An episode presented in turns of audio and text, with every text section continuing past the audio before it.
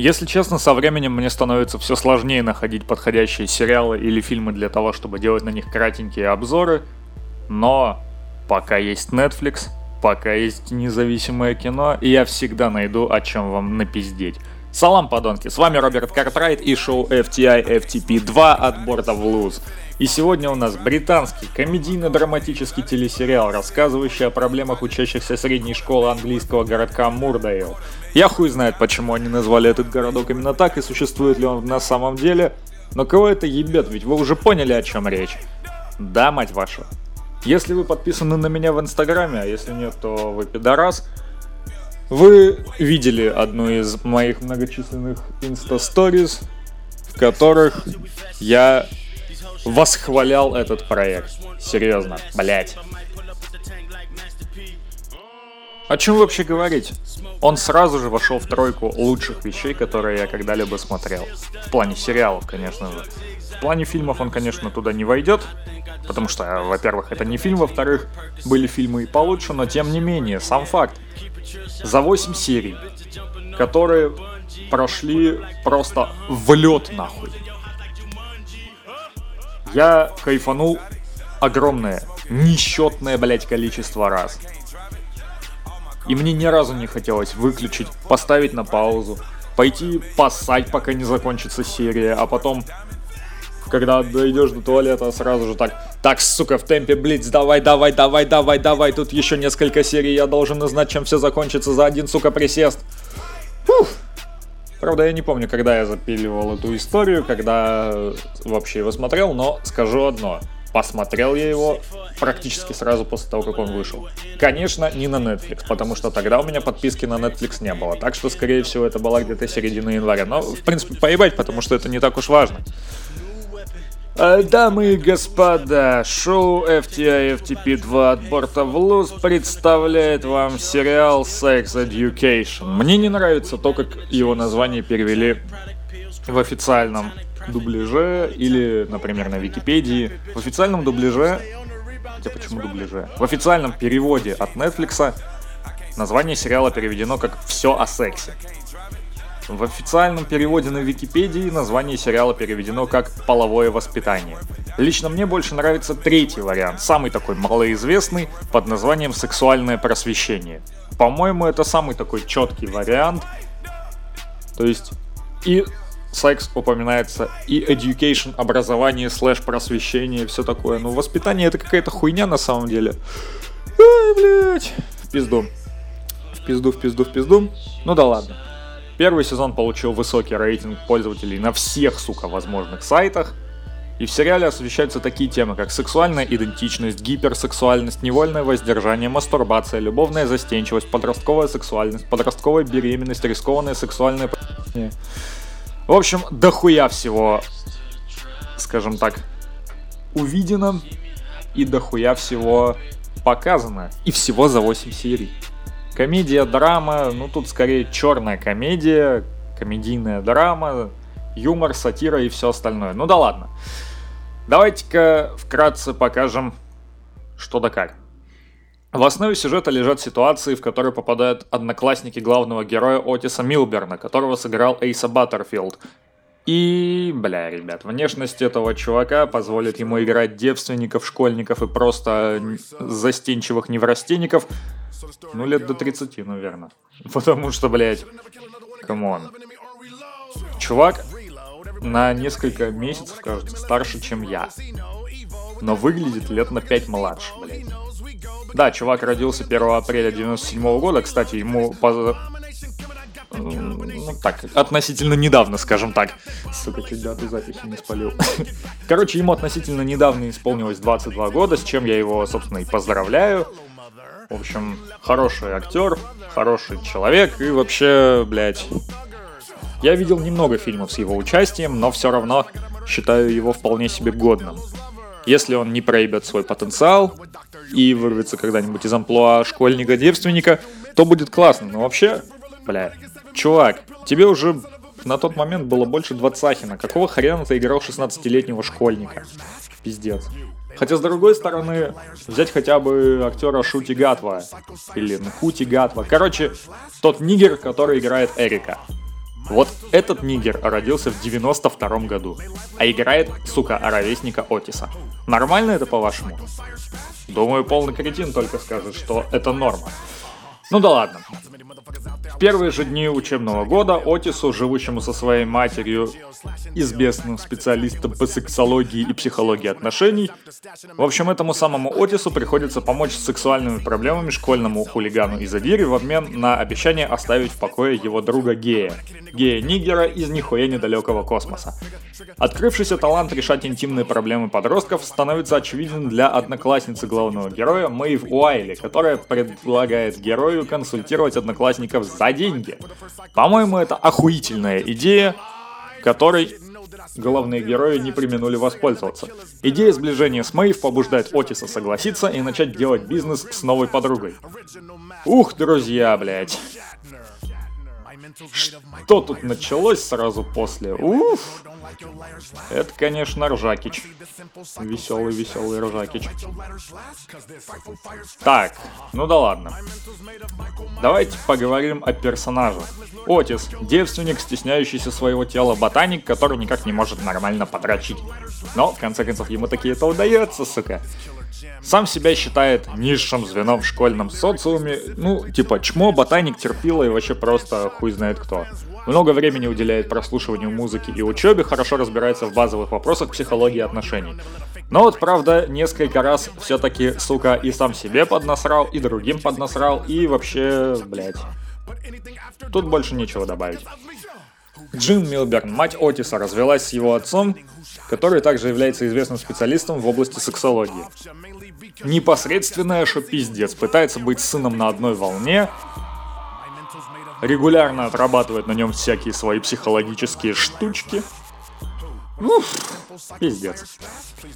Если бы, сука, у меня была такая маман, я бы нахуй со стыда от кринжа сгорел, потому что, ну, если вы смотрели, то вы понимаете, о чем речь. Там-то, блядь, вообще, когда с самого детства с тобой, сука, говорят как со взрослым человеком, когда... Блять. Когда ты уже в 11 лет знаешь всю семейную библиотеку, посвященную сексологии, психика начинает немножечко так трещать по швам. Но Отису, к счастью, удается этого в принципе избежать, потому что класс. Так, что еще? Кто тут как? Рэми, отец Отиса, развелся с женой и ушел с семьи после того, как был спален в измене изредка поддерживает связь с сыном через интернет. Ну, неинтересный персонаж, который появляется буквально на пару минут.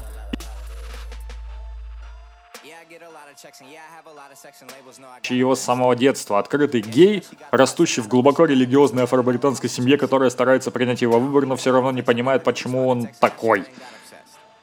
Вот что странно. Эрик яркий и веселый парень, который пытается найти свою любовь, но безуспешно по причине небольшой популярности в школе, играет в школьном оркестре на Волторне, при этом некоторые персонажи называют его тромбохреном. Типа тромбон и хрен. Классная игра слов на самом деле. Так вопрос только в том, о чем на самом деле идет речь. Волторна, тромбон и еще хрен знает что. При этом чувак, скажем так, склонен к трансвестизму. Я не знаю, как правильно произносится это слово, но, короче, неоднократно фильме он переодевается в женскую одежду, блять, красится и все остальное. Вот казалось бы, у нормальных традиционных людей вот такое вот говно может вызвать только тугую струю блевотины, направленную прямо в монитор вашего компьютера, ноута или в экран телефона, или через что вы там его, сука, смотрите. Но вся фишка в том, что... Come on, я лично к трансвеститам отношусь ну так себе. Ну вот, ну очень так себе. Я даже к геям отношусь лучше, блядь. При том, что мой любимый сериал «Бесстыжие», в котором одним из ключевых персонажей является как раз таки гей, но показан он как, не знаю, обычный человек. Обычный человек, который любит трахать мужиков. Окей.